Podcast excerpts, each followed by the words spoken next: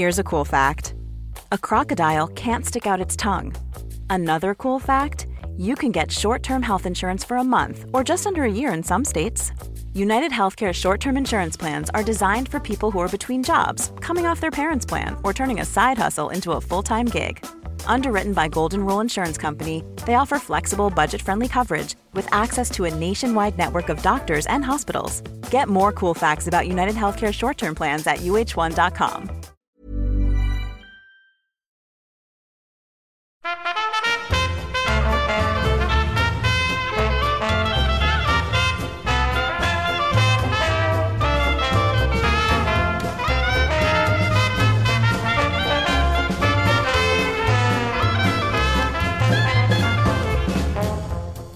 everybody, and welcome back to Rule the Roost podcast.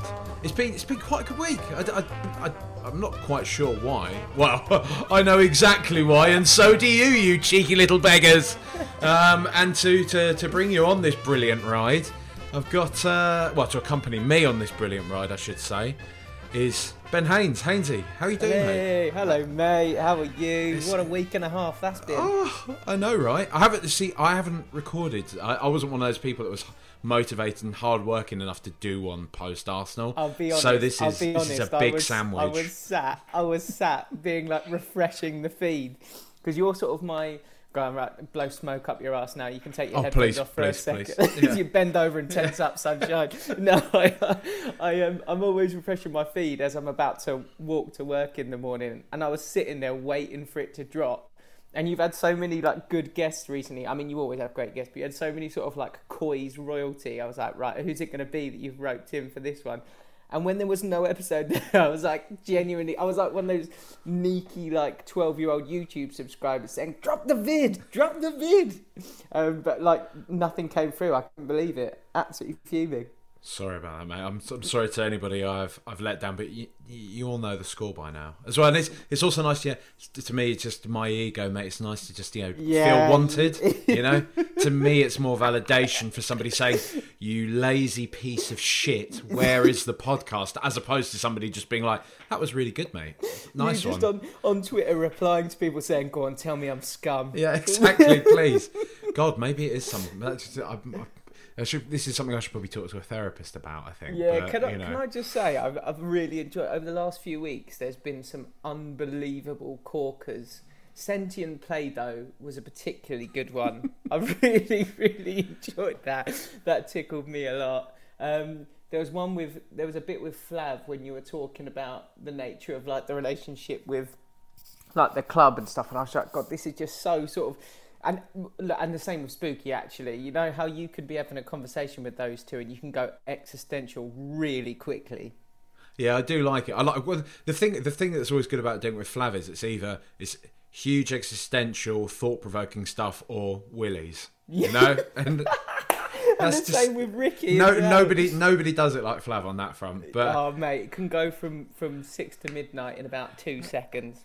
And uh, yeah, I know. I, I think you didn't you highlight the bit you particularly liked to the pod with Ricky was uh, the revelation that I occasionally send him. My prize turf outs as and when they as and when they occur. It's just It's so, true. I mean, that is just such because I, you and I on on WhatsApp we sort of converse quite a bit about just kind of like random stuff. Um, it will just be sort of things that have like caught my eye or your eye over the course of the last like week or whatever. In fact, mate, have you seen this? This is bizarre. It's- but I'm so glad that I get that as opposed to it's a picture of uh, a particularly large bit of action that I've had over the last 24 hours. You know how Patreon's like a really big thing now. Maybe do, do you think there would be a market for or Put it oh, behind the only- paywall. Yeah, exactly. OnlyFans as well. Put it behind the poo wall. You know, like, maybe I don't know. God. I, I. I, I wouldn't put it past the internet for for it to be a thing for excrement photos to be an OnlyFans type thing. Yeah, look, I mean, maybe I should try it. Shit. dangerously close territory to use sort of sending your used undies to people on eBay, like people coming in to buy your lovely pants. Look, you know, I, I, I've got no shame. You know, like, let's just I'll take anything. Let's just let's just let's just do it. I mean, uh, right, let, let's we'll, move away from this. This isn't the start anybody wanted. Like for, you for this. people that are like proper coys have come like, let's get into that Arsenal game, and 20 minutes in, we're still talking about your dookies. I'd hope I'd hope by now people kind of know what they're getting from this. So uh, it's Oh, shit, it. and you know, here you go. Um, I mean, just like come on, like the North London derby, just how absolutely glorious was that? I mean, Oh, seriously, I mean, could, could could we even? I mean, the thing is, you know, it was almost quite disappointing. Just just how good we were and just how bad they were, which is it's perverse. But we're so conditioned to expect this kind of nail biting, horrible end to end affair. But they just completely. I'm I'm gonna I'm gonna I'm gonna say it already, mate. They bottled it. They I- absolutely bottled it. goes I think it goes deeper than that as well. I think it goes a little bit deeper than that is that they didn't they they self-destructed. They didn't just kind of have a wobble.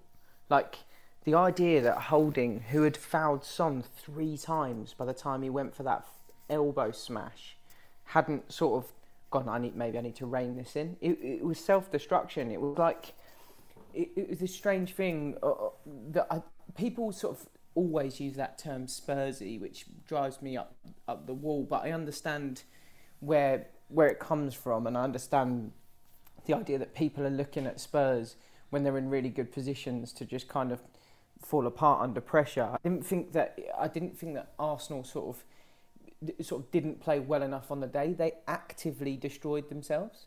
It was really strange. The, the funny thing is, you know, it, it, I think something that's propelled them on quite a lot, and one thing I would give Arteta credit for is I do think he's managed to instill a kind of a, a core unity there. He's he's weeded out the players he doesn't particularly like, or you know, he doesn't feel a part of the unit. Basically, reminiscent of what Pochettino did in his early days, and there, there were some of those painful departures. Your Aaron Lennons, your Michael Dawsons, um, players like that that he just knew he couldn't rely on for whatever reason, got rid of them, and has managed to like instill this mentality there that you know the Arsenal and all that type of stuff that is disgusting for anybody outside of the club. But you can see the fans have bought into it, and a lot of the players are too.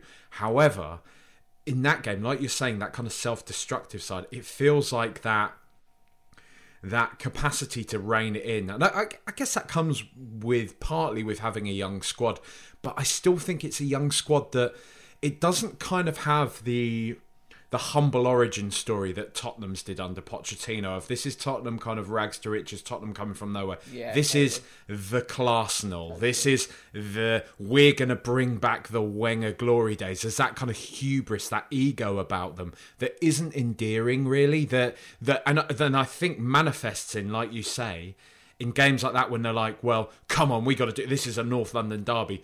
So let's dive into challenges early doors. Let's go flying in with elbows. It's like lads, like it's a different, it's a different game now. It's VAR. It's misunderstanding, isn't it? It's such a misunderstanding of what it is to show passion spelt P A S H U N.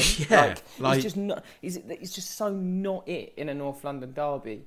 Like you can do. There are so many other things that you can do to show intensity as opposed to clattering someone in the face. Like it's. Just, the, I, thought- I thought, to be fair, much as we've spoken about Arsenal, and just really quickly, I know you've touched on this before the counter of of that having that ingrained in their DNA is that Arsenal still can get over the line sometimes in the FA Cup, for example, because they can lean on that history here and there. Yep.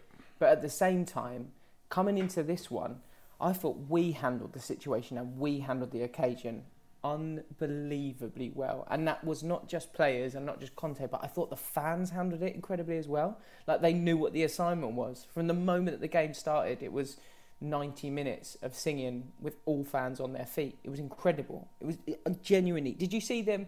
Were you watching on the Sky? Did you see that, that shot they did of the tifo at the beginning? No, well, I, I was there actually, but um, yeah. Oh, uh, not not that not that, that matters. well, you know, yeah, just uh, you know, just. You I was know, actually it's there what it is. Uh, I like. We, we, I know you. Were you watching it on a, one of those streams or something that you get? Yeah, so- I saw. the, I saw the Reddit soccer streams. the video you shared though, mate, which was pretty because oh, I, you know, I'll be cards on the table. I was definitely one of those ball bags before this. Have been like, why are we manufacturing this thing? Why are we doing? T- this is like Leicester clappers. This is clubs shouldn't be doing this type of thing. But to be fair, I mean, the only if I'm still to criticise it a little bit, Dare, Dare Dream Do, as one of my mates said, is a little live, love, laugh, but Yeah, eat, pray, love. Yeah, a, a, totally. a little. But you know what? In situ, as they say, it was it was pretty class. It was pretty unbelievable, and when you when you saw it sort of unfurl, it was like, oh wow, that stand is that we need to turn that into that stand that on big games, like when the team's attacking that goal, that you're like, we're going to score, we're just going to score. and it did get the. I mean, the thing is, ultimately, like you know, it can be.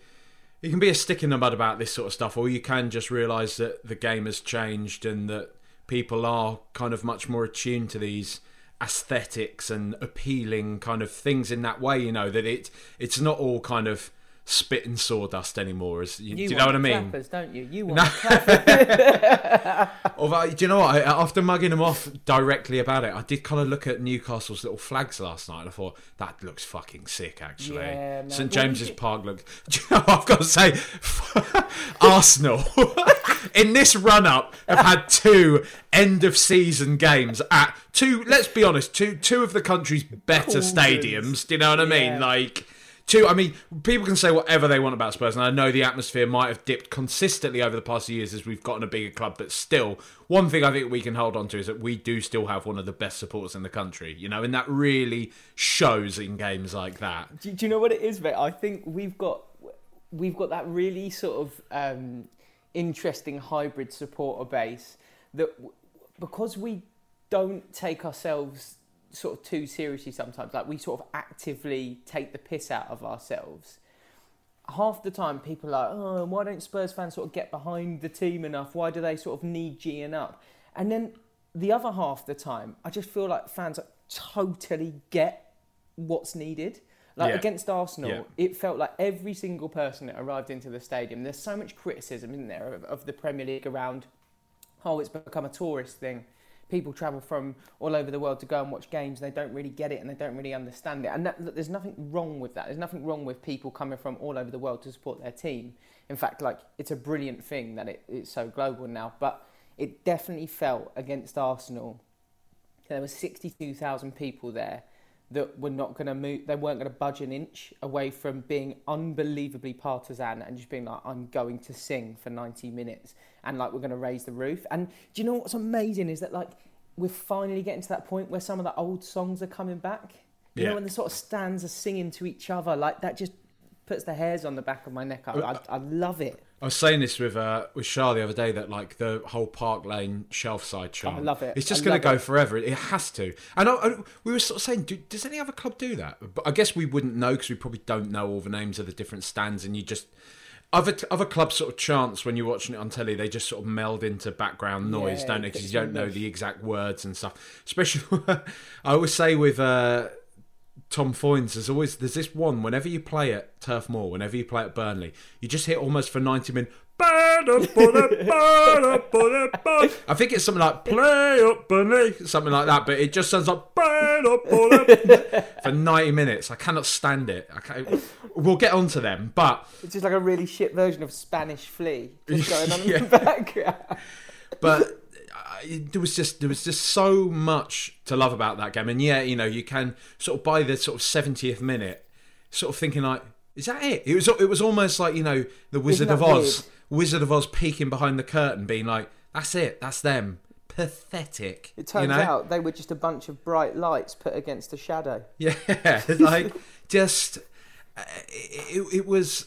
You almost honestly felt embarrassed for them, and I didn't I didn't even. I, I don't really partake in this type of stuff unless there's there's some that are particularly nasty to me in the past, but I don't really partake in the whole like woo to like fans like mates who are fans of Arsenal or whoever. Yeah, yeah, yeah. I just can't really be It's asked with we're all that. scarred, isn't it? We're, we've got PTSD from it happening throughout the 90s. yeah, that, and also I'm just like, uh, you know, like, Yeah, you, totally. you know, whatever. My my club did the talking, mate. You know, that's uh, that's it. But how weird was it, mate? Sitting, like you said, in the 70th minute, sitting there being like, is this one Hmm. finished? shall I shall I go and get a hot dog? I don't know, you know, like, uh, but it's it, it, it, but it was great. It was absolutely fantastic, and still, when the final whistle goes, that like you did get the rush, you were just like, we fucking done. Like they've showed up. Like they could have, they could have turned up that day and actually sealed the championship. They've got all or nothing following them. We had our big oh. tifo. We had all this stuff, all the chat about Antonio Conte and all this. The narrative was there though for them. This plucky the Arsenal turning up at White Hart Lane like their teams of yesteryear did, winning the league at White Hart Lane. They could show up and seal the Champions League there in the first North London derby, full of fans in the brand new stadium. After we've done our tifo and we've done all this pre-match hype about it, and they couldn't get it across the line. You know, they couldn't do it. And that feeling of just like, even if from that point on, even if now, even if from this point, they go on and get the Champions League, it'll be horrible. It'll be horrible to finish beneath them. But also knowing in that moment, we fucking had you, lads. We Oh, we mate. had you. And you know what the funny thing is? If you hadn't have actually gamed the system and run away from you ran away from the North London derby in January. If you hadn't have done that, there's every chance you'd have probably beaten us then. Yeah, could well have happened. By the way, I'm going to clip up that last minute and a half and use it as ASMR. just like inject it into my ears directly for the next two weeks. Well, unless anything happens that we didn't want to happen against Norwich. But um, oh mate, can I can I just add something to that that would just give Please. you the biggest big ball Please. energy ever? I, I was really really lucky on the on the the game against Burnley.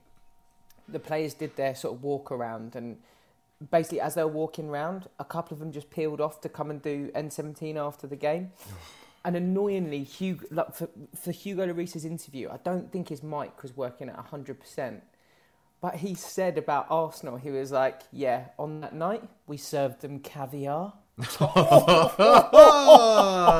MJ We Gavier. served them caviar. How, like, that's proper sort of like, that's proper Poch standing in the change room, like screaming, making the big ball signal, isn't it? It's, it's like just delicious. Absolutely delicious. I love Hugh. I mean, what a season he's had as well, man. Mate, uh, and What listen. I I have to be, I have to be completely honest. I have had those points after he like sort of smashed his arm in half against Brighton. I had the panic. I was like, is he going to be able to recover from Yeah. that? It looked horrendous. Also, is he going to be able to recover from it in the sense that he's going to be confident coming for crosses? Because he was also many- crapping that his form was awful leading up to that injury. You know, But how many times against Arsenal did he just go and pluck across at the sky and then ah. just lie down on the ground for 30 seconds and just let us all get our breath back? The like, that's such understanding of what's needed again in that situation. But the funny thing is, like one of the big things that he's been like really hammered for is his district, and I feel like like even in the past year that's gotten No, better. it's improved, Like all, but everything that you say, like claiming stuff, claiming balls against Burnley, he was like eh, plucking them out the sky the other night It's so constantly. good. He's just getting better at all the stuff he was never that good at. Yeah, Like, he's just. I don't know. He's. I know. He, what is he? 34, 35 now. He can play till he's forty. Surely, you know, goalkeepers can. also, he's sort of the, fact that he said that he's sort of committed to helping bring the next goalkeeper through at Spurs. Like him saying that I'm going to be here until I can get the next number one to come in and replace me. That that is that you can't. I- I- It's very rare that I sort of give West Ham loads of credit, but you can sort of see why someone like Mark Noble has had the longevity he's had at West Ham. It's not because he's a phenomenal player. It's because they just want to have someone like Mark Noble in the background. Man City with Fernandinho and Vincent Kompany, Mm. Henderson. Liverpool with James Milner Yeah. and Jordan Henderson. Yeah. Like you need to have people that are driving standards off the pitch as well as on it. And the good thing for us with Hugo is that at the moment his his performance level has been phenomenal. Like just the the all I really I think for most football fans, it's not just Spurs fans, for most football fans, what they really want from a goalkeeper is someone that will be a seven out of ten most weeks, occasionally an eight out of ten, but never a four out of ten. Never someone that just kind of lets one through their legs. Do you remember when we had Gomes in goal, right? He would often like do these miraculous saves, and you'd be like, "This guy is the absolute. He's mustard." And then he'd go and drop one through his legs, Yeah, and you'd yeah, be yeah. like, "Oh, for God's sake, mate! What? Just, don't make the worldy save. I can deal with the one that's flying in the top corner. What I can't deal with is the one against Chelsea where he lets it through his Well, legs. do, you, do you remember to the one claw ag- against Fulham when it just literally looked like he was daydreaming and the ball just kind of went past him? Like it was like he wasn't paying attention to the game, and you just think, Premier League football. Yeah. you know, Just don't come out and punch Ledley King in the face instead of the ball. Like, just do you know what I mean? And the thing is with Hugo is you're now getting you're now getting all of that competence that he's got, all the experience that he's got, and then he's adding things in at 35. He's adding his distribution's getting better, his claiming crosses is getting better, and even uh, uh, the other thing I suppose that we should probably kind of give some serious props to when you've got someone like Eric Eric Dier in front of you, who has been questioned a million times over, who now just looks totally calm and composed. Looks like a man reborn. It's unbelievable, isn't it? like I, I don't even see or even think I want to replace him. You know, like I, I think he's. Re- I don't know if you saw Cristian Romero the other day said that his partnership with Dier is really important to him as oh, well. I didn't see that. What Yeah. did he say? I, it was just something along along those lines that he he feels he's built a really good partnership, understanding with Eric Dier. Um, They, you can see on during games like Eric Dier is he's marshalling like he is such a talker. It's one of the big things behind closed doors. He was the loudest player on the pitch, but now I think there's a confidence that comes with that comes with the idea of being like, wow, we're really settled here. I think the back three went like 16 games or something, didn't they? Before but even, got even injured. Gentle Ben.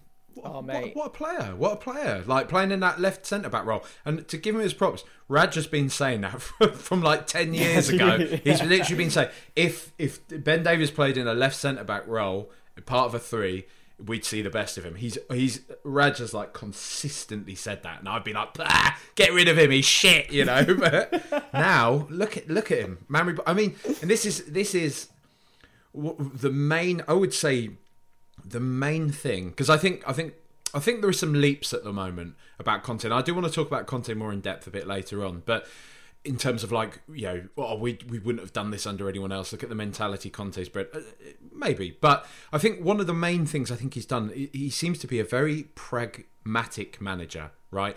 And obviously the main thing he's realised is Tottenham's defence was whack. Like when he came in, what was undermining us was just that terrible defence but it's if anything it's like one of the strongest elements of our team now. Like when you when you're looking at th- those three centre backs and if you look at even like what he's done to Doherty and Rome- Romero Ryan Sessegnon Ryan Sessegnon for the past few, against Liverpool against Arsenal against but this the lad's been sensational. Oh, I love like him. he's been absolutely and I'm I'm honestly so happy like uh, to see like a kind of lad that came with such a big reputation who obviously I mean let's be brutally honest wilted under the pressure of making that step up of I don't know he just never looked that assured I think funnily enough he actually I remember he played really well against Bayern Munich away Yeah, he did. Didn't he in the Champions? League. Yeah, he, he did score as well, actually. Yeah,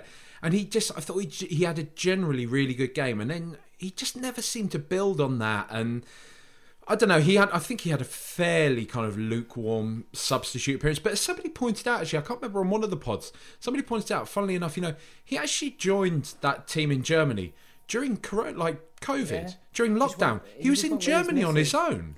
Just just him and his missus and no other support network Awful. around him. I think he went. I think he went first without her, and then she went out to join him. And like we all, I mean, we all know what we we kind of experienced during lockdown. I sort of, I really really struggle with the idea of just not being able to go out and do Yeah. the, the normal things you would normally do. And um, the idea that you would then change your entire backdrop, your entire setup, all of the things you take for granted to go and challenge yourself. I, I don't think he gets the credit he deserves that because it's almost forgotten. You know, when players go out on loan, I know there's a lot of there's a lot of Twitter accounts that will be like, "Oh, we're watching this guy on loan," and they'll kind of give you the updates. But I know I haven't watched, um, for example, Gio Lo Celso in huge depth outside of Yeah. the Champions League. I've not seen much of, of Ndombele, for example, Bryan Gil. Like I, you, you you probably have that feeling as a player as well that you're out of sight, out of mind. And the way that he sort of embraced it, captured it, and then has come back. The the thing that pains me with Ryan Sessegnon is that you know how good he was at Fulham. Like you know how good he was in that season when Fulham got promoted, and he was as a left wing back. He was finding himself in the six yard box and scoring goals, and and he, he you, you could see that he wanted to take everything. I think he was maybe like seventeen or eighteen at the time. He wanted looked like Gareth Bale, didn't he? Totally, totally. Wanted to take all the, the penalties, the free Yeah. kicks, the corners. Anytime anything big happened, they turned round and looked at him as their sort of source of inspiration, which for a 17 year old or whatever it was is was unbelievable and it just felt like over the course of this season every time he's managed to get himself back into that headspace he's got unlucky with an injury I, I, and this is, I, I I don't think it's a bad problem for us to have Reguilon and Sessegnon both vying for that left side at Yeah, all. And I. I, I, the again, like you're saying, sort of like the the culture of football now is it's very easy to just dismiss somebody, and we're all Yeah. guilty of it. We're all guilty of it. And I think at the moment, yeah, obviously there's a bit of ah, Reguilon's not up to much. He's obviously still a very good player. I, I just I think for me the thing that I've noticed in Sessegnon and uh, yeah, Reguilon he is a he's a ballsier player and I think he's more kind of self-assured and he's more full of himself and that's obviously helpful in that position. The position that where you really have to probably be one of the ballsiest players on the pitch to be honest, playing in a Conte Yeah, system as a wing so back. true. Yeah, tearing it up and down the pitch, being aggressive in attack and in defence and just you know, basically being able to, to go full throttle. And Reguilon's good at that, and I'll give him that. But the, the thing that I think Sessegnon has is I just I just think he's an overall smarter player. I just think he seems to be more aware of what his teammates are doing around him, of reading the game a bit better, of and I just think his, his final delivery, especially in the past few games, we're starting to see it now. Now he is growing in confidence and he is feeling that kind of self assurance to just be like, right, actually, you know, I'm in a sprint. Let's just whip across him. You know, we've seen him do that a couple of times now, and he's, he's good. He's good, and I'm, I, you know, it, it, again, it's one of those things where you're like, maybe we don't have to spend 50 mil on the new wing back this summer. You know, Yeah, well, particularly on the left hand side. I mean, it, it, I, it remains to be seen what happens in terms of the, the obviously Reguilon's got the, the buyout clause and, and stuff like that, but down the left hand side, like you said, it does feel like there's a competition there, and it feels like Sessegnon's ceiling is so high that if he can stay fit, there, there there's so much potential that's been untapped there. I'd love to see him go on another level with his deli- with his delivery. I feel like there's a and his finishing. yeah, I feel like there's a confidence thing there. Like you know he's got it in the locker, and yet I feel like he'll get into advanced areas, and you're just thinking, mate, just go at that player that you're that you're playing against. You're you're quick enough and you're strong enough to do it. And for some reason, it's in the biggest games of the season that he's looked the most likely to do it against Liverpool both times. He's been brilliant. Do you remember in the first game against Liverpool? He just absolutely pocketed Salah. Like he, he made him look nothing, and then he he managed to sort of get down the wing, and he got a pullback for Harry Kane, who absolutely shanked one. It, we thought he's going to score here, but he he seems to. I don't know why he seems to just kind of come alive in these in these big games. You think right now do it now do it for 38. You know now do it over the course of the season and and make Reguilon step up. And I think what you said about the battling for positions, that's what it needs to be across the board. We need to. Eric Dier is in a wonderful sort of sweet spot in his career at the moment. It feels Ben Davies has performed really, really well over the last few games. You now need to slot in someone else who's going to challenge both of them. Not saying that they have to come in and replace them, but when you've got that competition for places, like I think it elevates the level of the whole team, and you want to have that healthy competition. It's what Big all the best sides in the league have. It's what Liverpool and City at the moment. It feels like if a player drops off at all, they lose their spot for the next week, and then they're desperate to get it back. Like I, I would love for Spurs to have that problem. I'd love for us this summer to go out and bring in another two or three players that you think should be in the first team, but will have to battle for their spot to get in there. Do you uh, just to to, to sort of close off the Arsenal? Well, it won't be closing off Arsenal because it's going to be a constant theme throughout all this. But in that game in particular, I mean, one one thing that's been raised, one thing I saw uh, an Arsenal fan, and it wasn't in a, you know, it was just in a Twitter sort of thread, and he wasn't even saying it in a kind of oh well way. He was just doing it in a more uh, conciliatory way for their own fans, as in like you know, one thing we can take heart from is that funnily enough, this is a Tottenham team now that is the more experienced of the two teams. It's a Tottenham team Good that, point. for a large part, has played in a Champions League. At least the linchpins of this team have played in a Champions League final, have had title races. You know, they've got Son and Kane. They got Hugo Lloris. You know, it, it's it's a good team.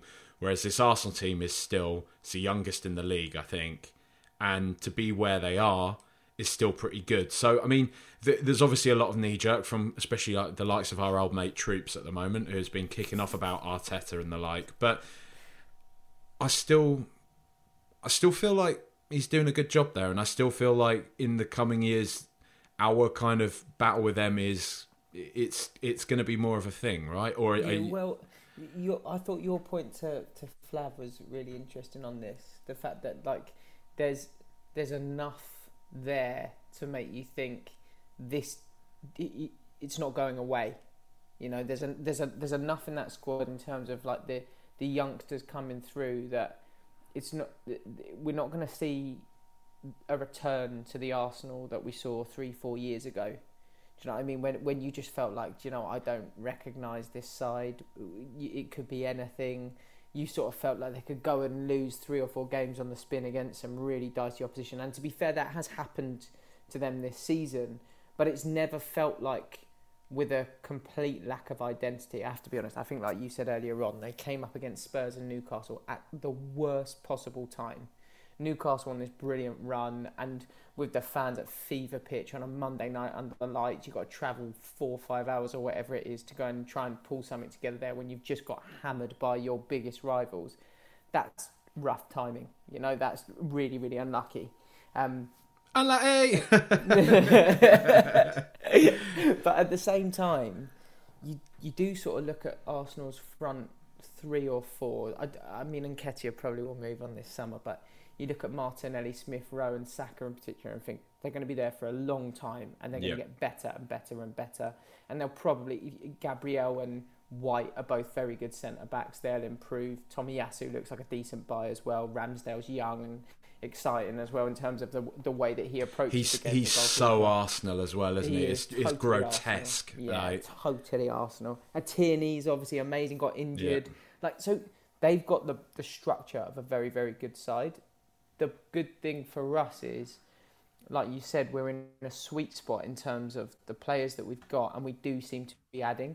Like I, I know Romero, Romero didn't play in the last two games, but I've got so much joy from watching this young guy come through and just completely get what the fans oh, want. Unbelievable. He's a general. Like he's.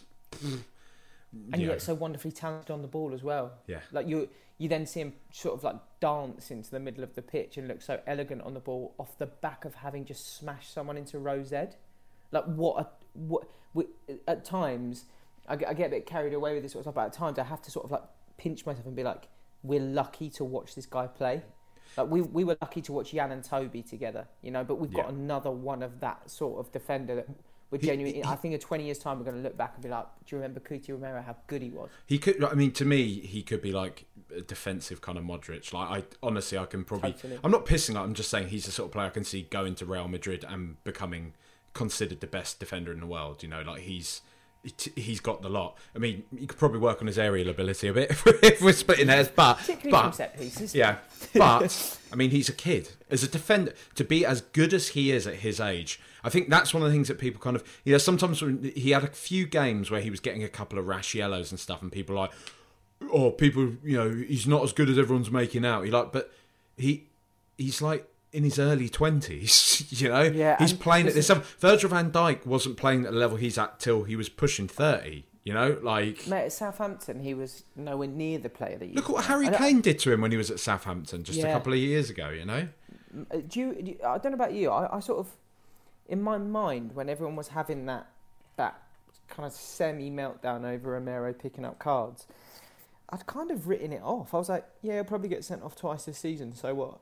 Like in my, in my head, I was like, let him, let him. Don't try and turn him into something that he's not. But his, his net like, good is it far outweighed it, right? Yeah, and and yet weirdly, his timing and his understanding of the Premier League has, over the course of six months, gone through the roof. Like you know that that that challenge was it again? Who was it against? Um, where he ran in and absolutely thumped someone and then just carried on and picked up the ball. It was only like two, three weeks ago, but my brain has gone to complete mush. But he ran in into a big 50-50 challenge, and it, like he then went into another big 50-50 challenge. I think it was against Leicester, um, and then and then sort of charged on with the ball, and then found the pass, and then we scored from it. off the back. Yeah, it was against Leicester. I think it was Sonny's goal. It's such a risk to go into those challenges, but at the moment you just have such faith in him that he's going to go and win it. You know, you have such faith that he's going to go and win the ball and then do something meaningful with it. And what a blessing that is to have a defender that can win the ball high up the pitch and then create a counter attack for you. Like, we're, yeah, we're re- really, really fortunate to have him at the moment. Just to go back to your point on on Arsenal, I do think we're going to be in a ding dong with them for the next few years in a very similar vein. I think what's important for us now is that we need to make sure that we support this group of players that are in their prime with players that are coming through but are of a higher standard than what Arsenal have. I mean, it looks promising. If you're looking at Kulusevski and you're looking at Bentancur, it you know it seems to be that the recruitment is doing all right at the, the moment. Kulusevski, man, I'm I'm so all in on him. He's I'm so all in on him. He's, he's again he's a sense again like we are saying about Romero to be that age and to be you know he's the same age as Phil Foden. You know it's it's yeah. it's exciting. It's exciting to have that. Um, selling a little or a lot. Shopify helps you do your thing however you cha-ching. Shopify is the global commerce platform that helps you sell at every stage of your business. From the launch your online shop stage to the first real life store stage, all the way to the did we just hit a million orders stage. Shopify is there to help you grow. Shopify helps you turn browsers into buyers with the internet's best converting checkout. 36% better on average compared to other leading commerce platforms because businesses that grow grow with Shopify. Get a $1 per month trial period at shopify.com/work. shopify.com/work. Normally, being a little extra might be a bit much, but not when it comes to healthcare. That's why United Healthcare's Health Protector Guard fixed indemnity insurance plans, underwritten by Golden Rule Insurance Company, supplement your primary plan so you manage out-of-pocket costs. Learn more at uh1.com. Burnley I don't want to sort of go on about it too much. It was a disgusting game, but I think one of the things I noticed about it is it's horrible. But I remember thinking this after I can't remember who they got it across the line with the other day, but you know, a much is made of like Liverpool and their kind of when they're at their bombastic best. Mm. Oh, that's a nice bit of alliteration. Ooh, yeah. But um, they But one of the things I think they probably don't get enough credit for is winning ugly, and I think finding a way. Yeah, that is one of the main things I think that Klopp is because Liverpool, like they've always been able to do like the pretty stuff, you know, all those Gerrard Suarez years and stuff like that. Where they always fucked up was winning the ugly games, always. Do you know who they did it against recently? It was against Newcastle. They won 1 0. I think that's what I'm thinking of. At St James's Park. Yeah, and it was butters. It was a horrible game. Grotesque grotesque. Got a quite a fortuitous Naby Keita goal after 19 minutes. That's exactly what I'm thinking went of. On, went on the grind for like yeah. for the rest of the game, and that's what we felt like at the weekend. Yeah. But I, but I, once we'd scored, once we got that goal, I was like, yeah, I kind of, I'm backing us to grind here because Conte's got these patterns of play that we're following week in week out now that that are starting to be. You can see that players are moving into positions subconsciously they're not they're not overthinking things anymore. They just know exactly where they have to be at what point. As soon as Hugo Lloris gets the ball played back to him in goal, you see everyone drop into position and you understand the pattern that's about to play out in front of you. And there was a patience there against Burnley that we kept trying to do the right things and kept trying to do the right things. I'm glad that, I mean, obviously it was a stinky penalty that just shouldn't be a penalty, but I will make the point that no one, uh, from a Burnley point of view, knows the pain of conceding a penalty in the 23rd second of a Champions League final. No, this so is it. I will never, I'll never have sympathy for anyone for that. Never, no. like, never. And no. and also, like, yeah, it's it's a shit penalty, but it's still a penalty. We've yeah. had those given against us, Eric like Dier other than that Newcastle, one. exactly. When, it, when, back was turned and it hit his hand. We've seen plenty of teams having having those go against, and I just thought, whatever, it's Burnley's prerogative. They're trying to stay in the in the league and everything, but the whole like you know fracas in the tunnel at half ah, time. So screw up, lads. Off. You wouldn't have been doing that if you'd have gotten that. You know, it's it's just how it it's how it, it happens every now and again. And I, you know, this is one of those things that always rankles me a bit actually because I don't tend to do it really at all when Spurs get a poor decision go our way because I always see it as it it generally does even itself out. It is it's really frustrating, and there are some that are farcical in the you know. For example, remember Sheffield United, the ball hitting Moura's arm when he was lying Oh on the God, after he'd been fouled. Yeah, you know, and that meant we had a, ga- a goal chalked off, and subsequently the rules changed. Yeah, I'll moan about ones like that every now and again, but you know when you see these kind of like pre-match previews that we've both worked on. Do you know what I mean for for o- online publishers, and you see kind of like the the, the representatives from each club going on about, well, you got this dodgy penalty, and Oh, you off. It's just a bit boring, isn't it? They're it? football flat earthers, mate. Yeah. The, the ones that come out with that, that chat around there's a conspiracy against us that this only happens to us. It happens Which is what Arsenal have been doing all week. Have you seen Yeah, it? Some of the oh, mate. stuff. Some of the stuff. Do you see? They were talking about, oh, you know, the FA need to investigate the fact that Tottenham were pumping artificial crowd noise into the stadium in the North London derby to intimidate the players. Yes, mate. That is honestly a thing. Did Like- they struggle with lockdown then when the, the crowd noise was being pumped in on every Ah, single just- game? oh, and we had to play like music after the goals. I mean, like, come on, it's not. It's the same for everyone. I think one of the things that people forget is that because it's like you said earlier, Ron, football fans' memories are incredibly short. You basically, as I just proved when I couldn't remember who on earth we beat the other week, like you're you're so present and in the moment, and you're like for me now, all I can think about is right. We need to go and get a point against Norwich to get Champions League. Three weeks ago, when we had dropped a when we dropped a couple of points, two games on the spin, it feels like the world's falling apart. It feels like everything's falling down, but people are so incapable at the moment of just removing themselves from a situation and sort of looking at it for what it is. Like the reality is, you'll get over the course of the season probably ten dodgy decisions go against you, and you'll get ten dodgy decisions that go for you. It just is unlucky for Arsenal and and other like Burnley that those decisions have sort of they've happened to go against them at, at a time of the season when it really, really matters. But like, one other thing that I just want to point out on Arsenal, sorry to go back to this again, Please do. let's not forget that's possibly one of the worst Chelsea performances I've ever seen when they played Arsenal. When they played Man United, Bruno Fernandes, who was Mr. Consistent from the spot last season, and Cristiano Ronaldo deciding that he didn't want to take the penalty, obviously for very understandable reasons, but then Bruno Fernandes stepping up and, and missing. Leeds having a complete meltdown and Luke Ayling deciding to get sent off after 20 minutes. West Ham having to rest a load of players and not really play a very physical brand of football because they had the second leg of a Europa League semi-final coming up directly after they played Arsenal. Like they had a lot of things go their way. They had a lot of things go their way in the build up to the North London derby. They also then made the decisions on the day that, that cost them. I, am um, yeah, I, I'm, you'll be surprised to hear my sympathy is, is, is quite minimal. Well, that's it. When all is said and done, you turned up at Tottenham and you lost 3 0. And you could have won it. You could have won it and you could have walked home with the Champions League then, but, you know, you haven't. And I don't know. It's it's all on it's all on Norwich now though. This is the thing and uh, it, it, people people are automatically going to say oh you're being pessimistic. Uh, you're being No, kind I'm of. Typical know what you're Tottenham fan. say, and I'm with but you. you, we we're not there yet.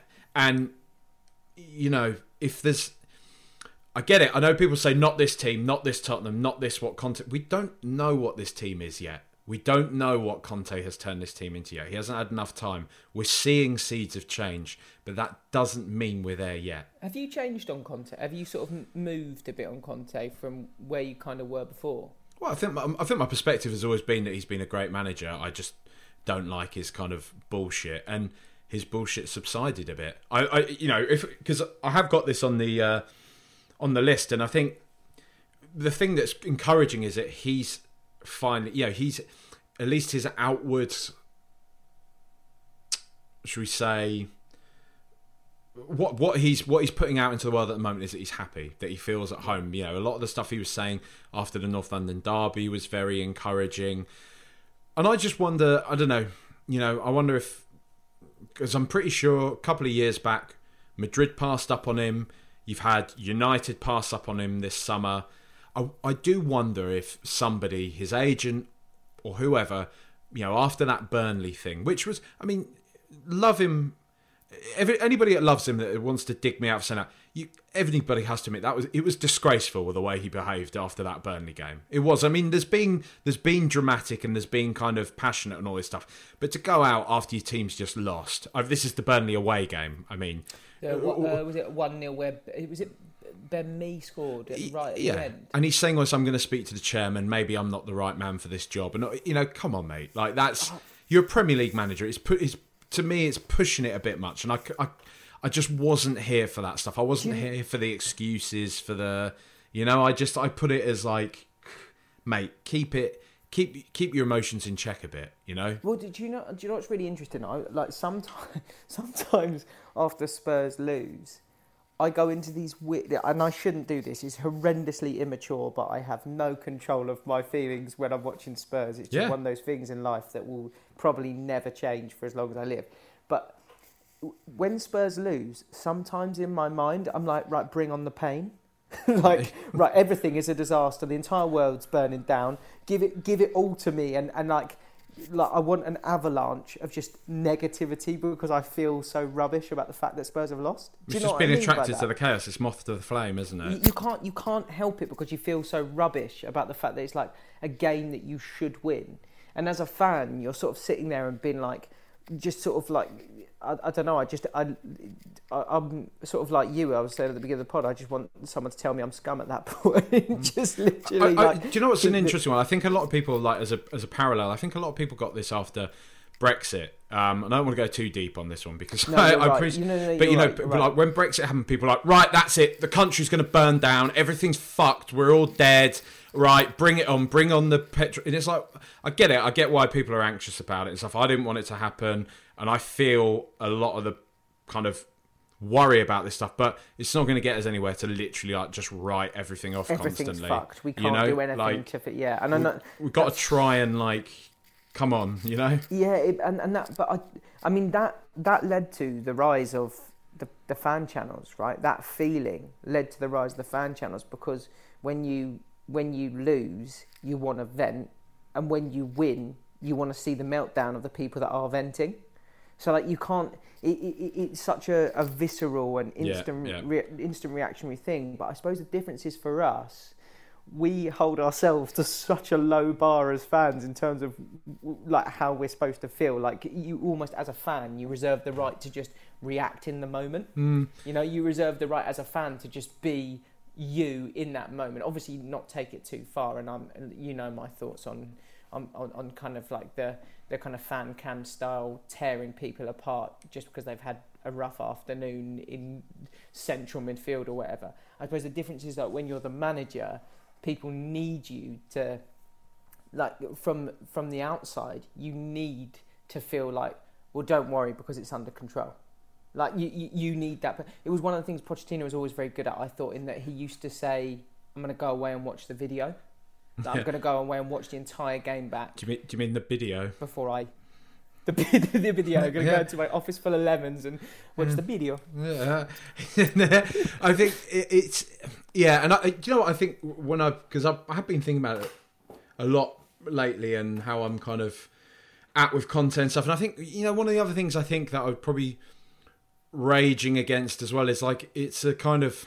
He's obviously the personification of it, but it's a lot of our fans as well kind of I don't know, just having that kind of like please boss you know like please don't please don't leave us please you know it's this kind of we're not worthy type thing where it's like come on like i know i i, I know you're getting at there because it's that it, it, it all the implication of that would be that somehow spurs are spurs are not a, a big enough draw you know that that that that it's that but one of the things that Rafa van der Vaart said in one of the the pre-match things that um, that we did with him was that whenever he played for Spurs against Arsenal, he understood that to the fans, whether you wanted to accept it or not, Spurs is the biggest club in the world. To your fans, like the game against Arsenal is the biggest game for the biggest club, so you better understand it you better get why fans are so passionate. And that's why every time he scored against Arsenal, he used to go absolutely mad because he wanted to be a fan on the pitch. He wanted to kind of show that he understood it. And I think we as Spurs fans all feel that way. We all feel like, well, we've got this massive stadium now. We've got unbelievable training facilities. We know our history. We know we've got the history of, of being a big club. We are a big draw, you know, and you want to feel like It's a great job. It's one of the best jobs in the world now. It is in in world football. undeniably. I can't remember some. Undeniably. I think it was um, Adam Nathan on Twitter was saying, you know, it's probably outside of the very top ten. It's the best job in the world. Undeni- it totally is. And and what, but I suppose on the flip side, the the thing that we get, and I know you, you and I have chatted about this before, is that if you're bought in on the sort of the roller coaster of of, of, having a, a manager at the club who will wear his heart on his sleeve, if you're bought in, it will really work for you. If you're bought in on the idea of him doing the, the, the kind of like the Conte cam vibes, the idea of him geeing up the crowd, it's really, really, really going to work for you. And I guess in 2022, a lot of people want to see that kind of very, very visual sort of style of management, right? They want to, yeah, look at Klopp. Look, you know, even Arteta does it as well. To be fair to him, you know. yeah. And I mean, it's, it's been quite interesting watching Ancelotti this season, isn't it? Like, uh, sort of seeing him on the side, I look very, very calm and composed when his side are pulling off these unbelievable feats in Europe of turning games around and finding a way to get over the line. Like, particularly against City, the fact that he was just stood there with the kind of fish hook in his eyebrow, just chilling as they were taking City apart. But I think the, the, the, the thing with Conte, like, like I was saying, it, the emotional stuff, the kind of passion thing, I think you don't get one without the other. And so, whilst you totally enjoy it while it's going well at the moment, you also understand that it it comes with it comes with when it's when it's a rough day, when it's a tough day, that it's gonna it's gonna feel a little bit more heavy. I, I suppose for us now, the hope is that we do enough to make sure we get over the line on Sunday, um, get into the Champions League, and then the vast, vast majority of next season is us having good days and us all being able to enjoy the kind of the emotional nature of it. Do you know what I mean? Yeah, Have I explained that? Like, yeah, I, no, I- no, I big time. really I, yeah, I mean, I do. I'm getting there. I'm not bought into. I know. You know, I'm not. I'm not. I'm not going to lie about it. I'm. I'm. I don't feel. I don't feel a lot of love for him yet. I don't. Um, and I don't. As I just don't know how much I can trust him yet. I think that's what a lot of it comes down to. But you know, it's great. It's great what we're doing so far, and long may it continue. Because, because yeah, go on, mate. Well, no, I was just saying, for the record, I totally get as well that I'm in this very strange position. I, I, and I think it probably irks, it, it might irk some Tottenham fans at some point in that I'm on match days, for example. Sometimes I will interview the manager or we'll, we'll speak to players, and it's it's my job always to ensure that we're in the right frame of mind and that we make sure we're authentic and honest, but at the same time, like I want to make sure on match days that I'm just 100% behind whatever is needed in order to get us over the line. And I imagine that's quite tough because it, it like some people might feel that, that that would mean that you wouldn't give the kind of most the very truest, most authentic version of yourself. But at times it also is quite it's quite liberating because it allows you to be completely blindly following something. You know, it's sort of it's one of the things that I found has been really nice this season in that like I've gone deeper in my support for Spurs than I than I ever have, But and that comes. I guess so, go yeah. Well, it's just because. but the thing is, you uh, you were a fan in the stands before this, right? I mean, uh, whatever you might get the odd troll and stuff, being like, oh, just some presenter or whatever, but you're not. like you, you were a fan. You were a top. You've been a Tottenham fan. You like the reason why we're mates is we were Spurs fans that worked together, and we could talk about it.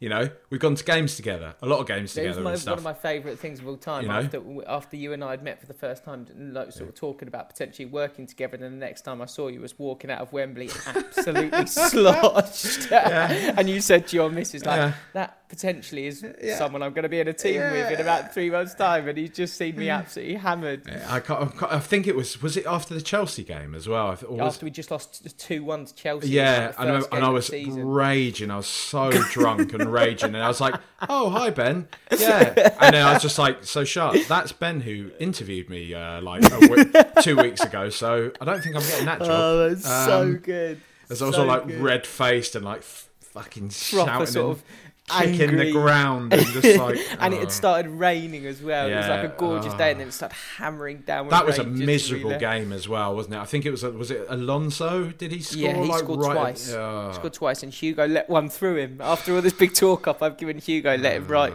right through him at the near post. But this is this is why now it's it's so enjoyable having had the week that we've just had, because you're carrying all of that stuff. Do you know what I mean? It's all these little experiences we've had on match days over the course of the past, however long. Like we're carrying all of that scar tissue. So to get to enjoy I remember so many people were saying before the Burnley game, they were like, "Yeah, we beat Arsenal, but this is the game where we throw it, or this is the game where we draw one 0 with Burnley or draw nil nil." It's so nice to get through those two games and buck the script, It's, buck against it. let's. I mean, this is it though. This is this is the test now. It's in our hands. It's in our hands. It's. I know it's a Norwich team that has nothing to play for, but that can go against you as well. You know, it's a Oh, Norwich totally. team that again that seems to weirdly just hate us. Most Why? we have Why? these weird teams that hate us, but What remember in that? that? FA Cup game, they just they just took such. I mean, obviously, winning a winning away at a bigger club is great. It's great to have that in the FA Cup as a scout, but there was a weird kind of level of hatred for us from them as well. Again, I think it, I think it's in uh, in part it might be down to the fact I remember um, one of my mates who's actually a Norwich fan said that it's one of those bizarre facts that Tottenham in the Premier League is actually like Norwich's closest home game. You're joking. I think I, th- I think that might still be the truth. So that's like the easiest one for them to actually get up. I for. think so. I think it's I, it, like yeah. I think that is their closest away game. Like they're the nearest club to them. Um, I'm not sure if it's as the crow flies or as by transport goes, but it's there's some yeah. It's one of those bizarre like pub quiz type facts that you God, isn't can that crazy? that you can take away. Yeah. Um, we seem to have that with so many teams, though, don't we? This kind of like odd thing where they're like they want to get one over on Leicester. Spurs. Leicester, Leicester beat us to the title, and they still hate us. Like I don't. West you Ham- won, lads. Give it up. West Ham, like they can't wait for the game against Southampton. Spurs. I don't get it. Like what? To to me, when I see the West Ham fixture, I'm like, oh yeah, big London derby. That's it. Like there's no. It's not. It's not like I, I. I think like, oh god, this is a game that we like. We have to be up for, otherwise it's all going to fall apart. Whereas like, for some reason, West Ham see it as like the biggest game in the calendar. Honestly speaking, I mostly get the joy from beating West Ham because of all the sort of off-pitch, the racist stuff that they do. I'm like, this will hurt those tossers. You know, the, that that element in their crowd, like that will hurt them. And so I'm like, yes, good. You know, especially when it's Son who scores against them all the time. Son who's been like victim of like targeted abuse from them on several occasions. I just love the fact that he is so up for that game, and yeah, of course he is. You know, It's, a, it's such a it's such a strange thing though, isn't it? The, the kind of idea that somehow I think. Do you know what it is? I think it's probably because we're tang- like we're tangibly close to these teams. We're that team that has kind of climbed out of the swamp, as it were. We were there with Everton, with Newcastle, with Aston Villa, and we've put our heads, as as Flav always says to to paraphrase from him, we've put our heads above the parapet, you know. And as soon as you do that, people start taking shots at you, and it's true, you know. People, it rankles people, it annoys all of us when Liverpool do that. It means more, they're mawkish shit, but. the- As I've sort of been banging on about today on Twitter, the reason why it rankles me is because I get it. I get what they do. I mean, yeah, they are a super club. They have a lot of money, but the way they're competing against the likes of Manchester City, PSG, it's amazing. And it's credit to Klopp and it's credit to what they're doing because it feels I would I would die for the success that Liverpool are having. Do I feel envious of what Manchester City are doing? Not for a second. No, I, I, Not for a second. I couldn't It doesn't care less. hurt me. No, I watching Man care. City win. I don't care. When I see them lift the Premier League title, it's almost like a void season. And I know, I know, you know, you'll have the likes of Boovy that will say, Boovy, a mutual friend of ours who's a big Manchester City fan, who would just say you're just saying it because it's sour grapes, because No, you're that's rattled. not true. I couldn't care less. I honestly couldn't care less when Manchester City do it. I, I really don't care. But when Liverpool do it, it hurts. You- But you know, you know It why that is. You know, it's because Because you sort of think could we have been could us. be there. You it know? could be us. just yeah. be there.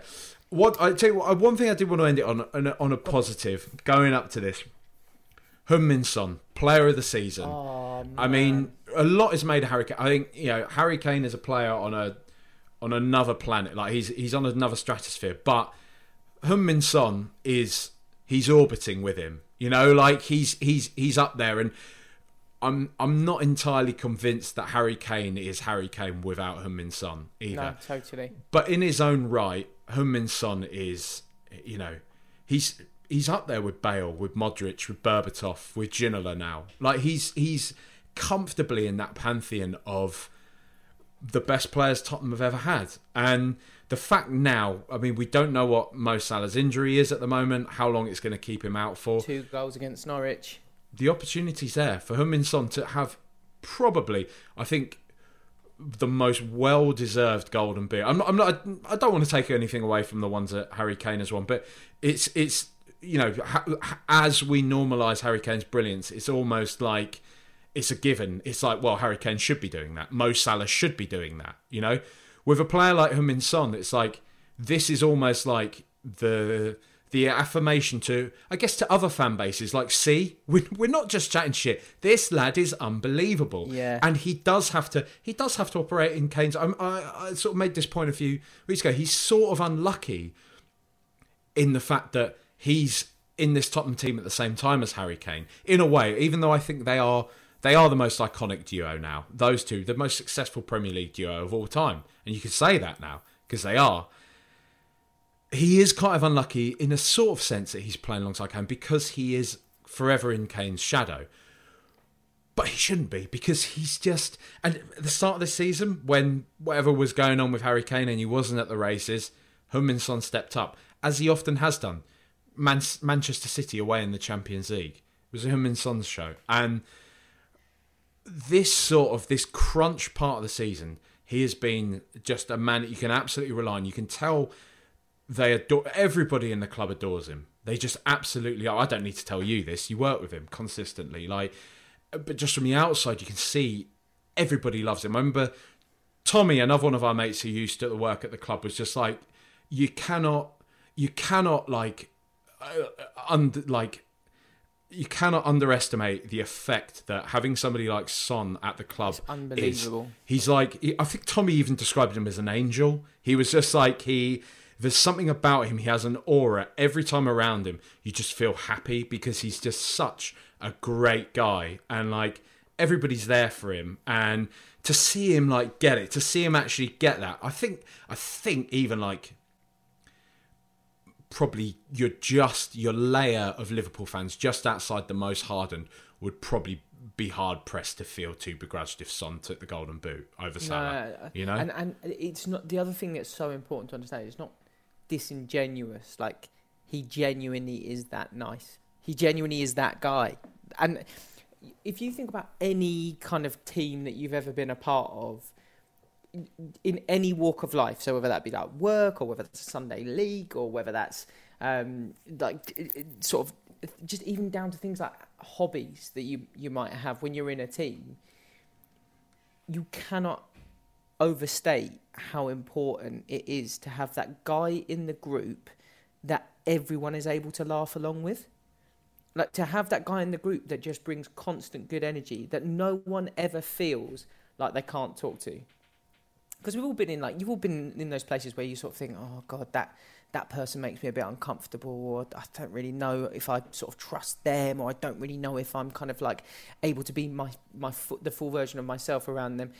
Can you imagine anyone ever feeling around Sonny like they couldn't be themselves, or they couldn't just have a chat and have a laugh and kind of have a smile on their face? That that's so huge over the course of a an intense nine, ten month campaign, and going down to the wire, going down to the, the final day of the season, he's still got the same energy that he had at the beginning of the season as well. I think he's one of those ones, like you said, that we'll look back on and wish that we appreciated more while we had him. What was it? Is it seven seasons now, and he's done forty games plus in every single season that he's been with us, and now he's scoring all that. He's scoring at such a consistent rate for someone that doesn't play as an out and out centre forward. Like we, we're lucky to have him. I, I remember. Do you remember last summer when we did a pod, and we were talking about needing to appreciate Harry Kane like regardless of what happens, you need to appreciate that what this guy is doing. Like he's doing things that we as Spurs fans may not see again in our lifetime, may not see a player of his level of quality. Son is fast approaching that. You know, we are so lucky to have this player at our club. We're so lucky to have a player that puts up the numbers that he puts up, is the character he is on and off the pitch. And at the same time, he absolutely adores Spurs. Like you, you, you it, uh, there are players all over the world that are complete mercenaries and just turn out a performance for their team and then go away and, and they get paid to play. Son couldn't be further from that. He loves the club. He loves being at Spurs. He just signed a new contract. Like we have to appreciate him. Like we've he, got to appreciate him. He could have gone to uh, any club in the world. Anywhere. Any club anywhere. in the world would have had him. Madrid, any of them. even even Liverpool would have. Anywhere. Maybe not now with Diaz, but they would have still taken him. You know, like Mate, if you said to Liverpool now, Son is available this summer. There is no way, even with the players that they've got. I think Liverpool would probably look and be like, "Yeah, we'll let Salah go." Like we like, there's got this question over kind of like whether like Mo Salah's going to stick around at Liverpool. If they knew that they had potentially the opportunity to sign Son, I'm sure they would. People would barely bat an eyelid. He would get into City, he'd get into Real Madrid, he'd get into Barcelona's team. Like we're so privileged to have this guy at the club. He's unbelievable, and he loves being at the club. Like I, I really, really hope. I, I know, obviously, the fact that he won Player of the Year means that people people do get it, and I mean, he wins it all the wins it all the time. Um, but he, he's so talented, and his even when he's a bit patchy, his patches now are like a game, a couple of games. You know that that it's not like he's running ten games without putting him in an incredible performance, and he's becoming so clutch in in big games as well. Like I, sorry, I'm, I'm honestly, this is just ode to Sonny now, but he's such a wonderful player. We have to appreciate what we've got whilst we've got it. it like there'll be a time, as there is in every football supporter's kind of up and down peaks and troughs. There'll be a time in, in at some point in the future where Spurs are not where they are now there'll be a time where we're not challenging for the Champions League and we're not pushing on to get top four, and we'll be looking and being like, oh God, if only we had a player up front who could score goals and still be creative and works hard. And at that point, people were like, do you remember how good Sonny was? I yeah. just think at the moment we have to realise what we've got while we've got it. Mate, I, I, I, I'm gonna I'm gonna put you in a in a in a no, it's not it's not that awkward a position, but I'm going to tap you up for your for your insider knowledge ahead of this game, this Norwich game. What's the what's the vibe like within the hive, mate? How how how is it? How how's everyone feeling? And you know, are we? Conte seems like a guy. For everything I've said about him, he seems like a guy that he won't be. You know, Tottenham fans are jubilantly kind of goading Arsenal now. He won't be doing that, right? He'll know there's a job to do still. The job isn't mm. done yet and we got to go. We got to go up there, and we got to win. yeah. I, do you know what? So I sp- uh, the other day um, I spoke with Lucas, Sonny, and Hugo after the game, as you do, and you know. like, and I was re- like, I mean, they all of them. That oh, man, I don't know. The, the energy was was phenomenal after the Burnley game. Like it was, it was, it was. I don't know how to I don't know how to put it, considering that it was such a strange game. That possibly it could have been relief, but also you just felt, I don't know, it just felt like, it felt like a bit of a, a sea change.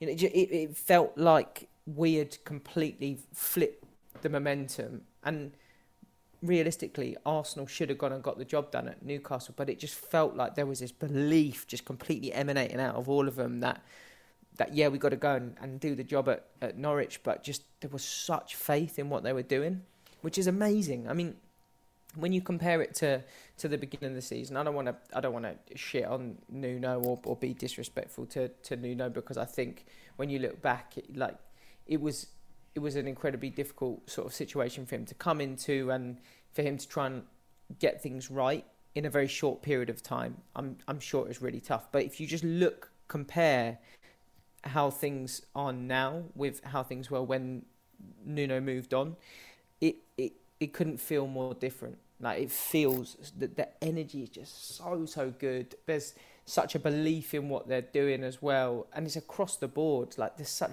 buy-in now. So, I mean, after the game, they they're all saying the same thing: is go and just get the job done. But there's no trepidation now, which is lovely. It makes you feel as a makes you feel as a as a fan like we don't need to carry any of that that sort of nerve nervous energy. It's just like no, they'll go and get the job done. Go and be professional. And again, one of the huge positives of of Antonio Conte's brand of football is everyone knows their job. Everyone knows what they have to do, and it doesn't allow for this kind of.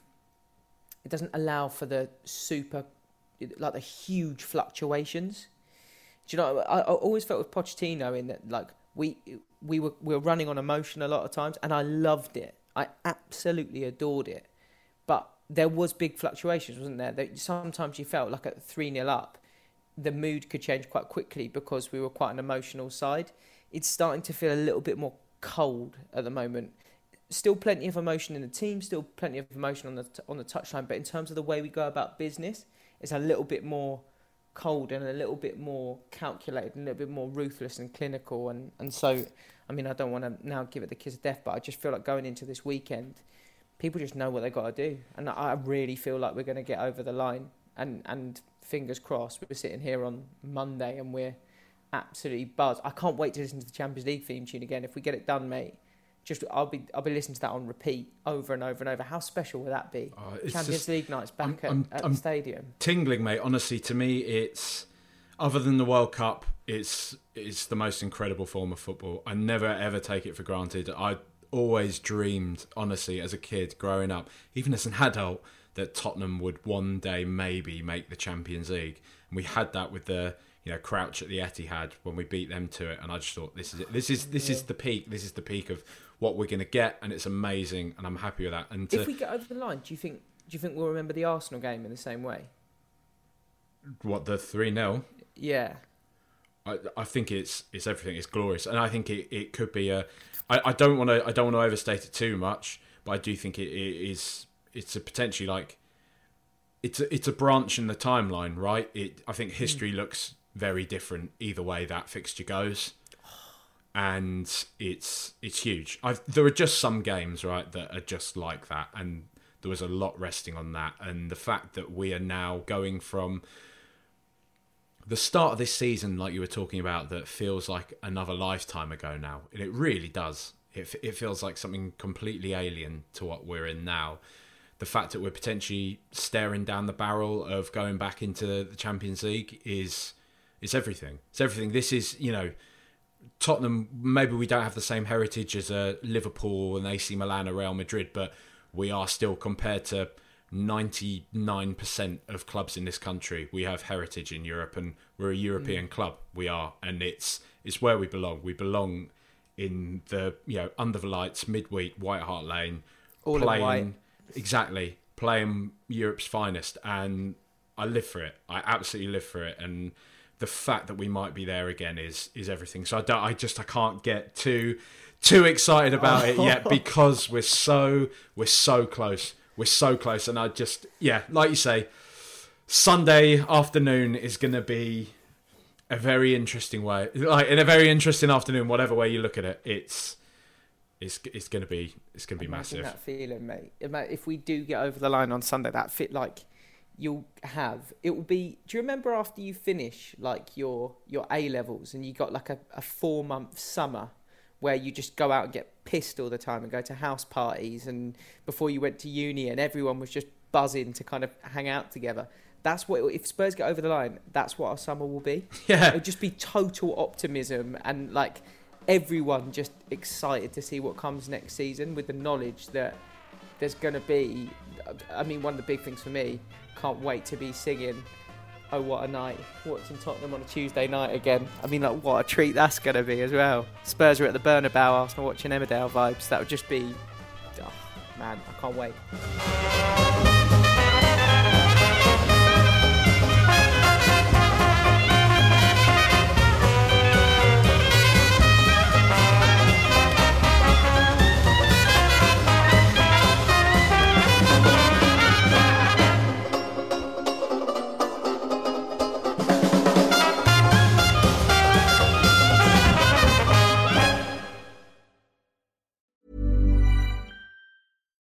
Flexibility is great. That's why there's yoga. Flexibility for your insurance coverage is great too. That's why there's United Healthcare Insurance Plans. Underwritten by Golden Rule Insurance Company, United Healthcare Insurance Plans offer flexible, budget friendly coverage for medical, vision, dental, and more. One of these plans may be right for you if you're, say, between jobs, coming off your parents' plan, turning a side hustle into a full hustle, or even missed open enrollment. Want more flexibility? Find out more about United Healthcare Insurance Plans at uhone.com.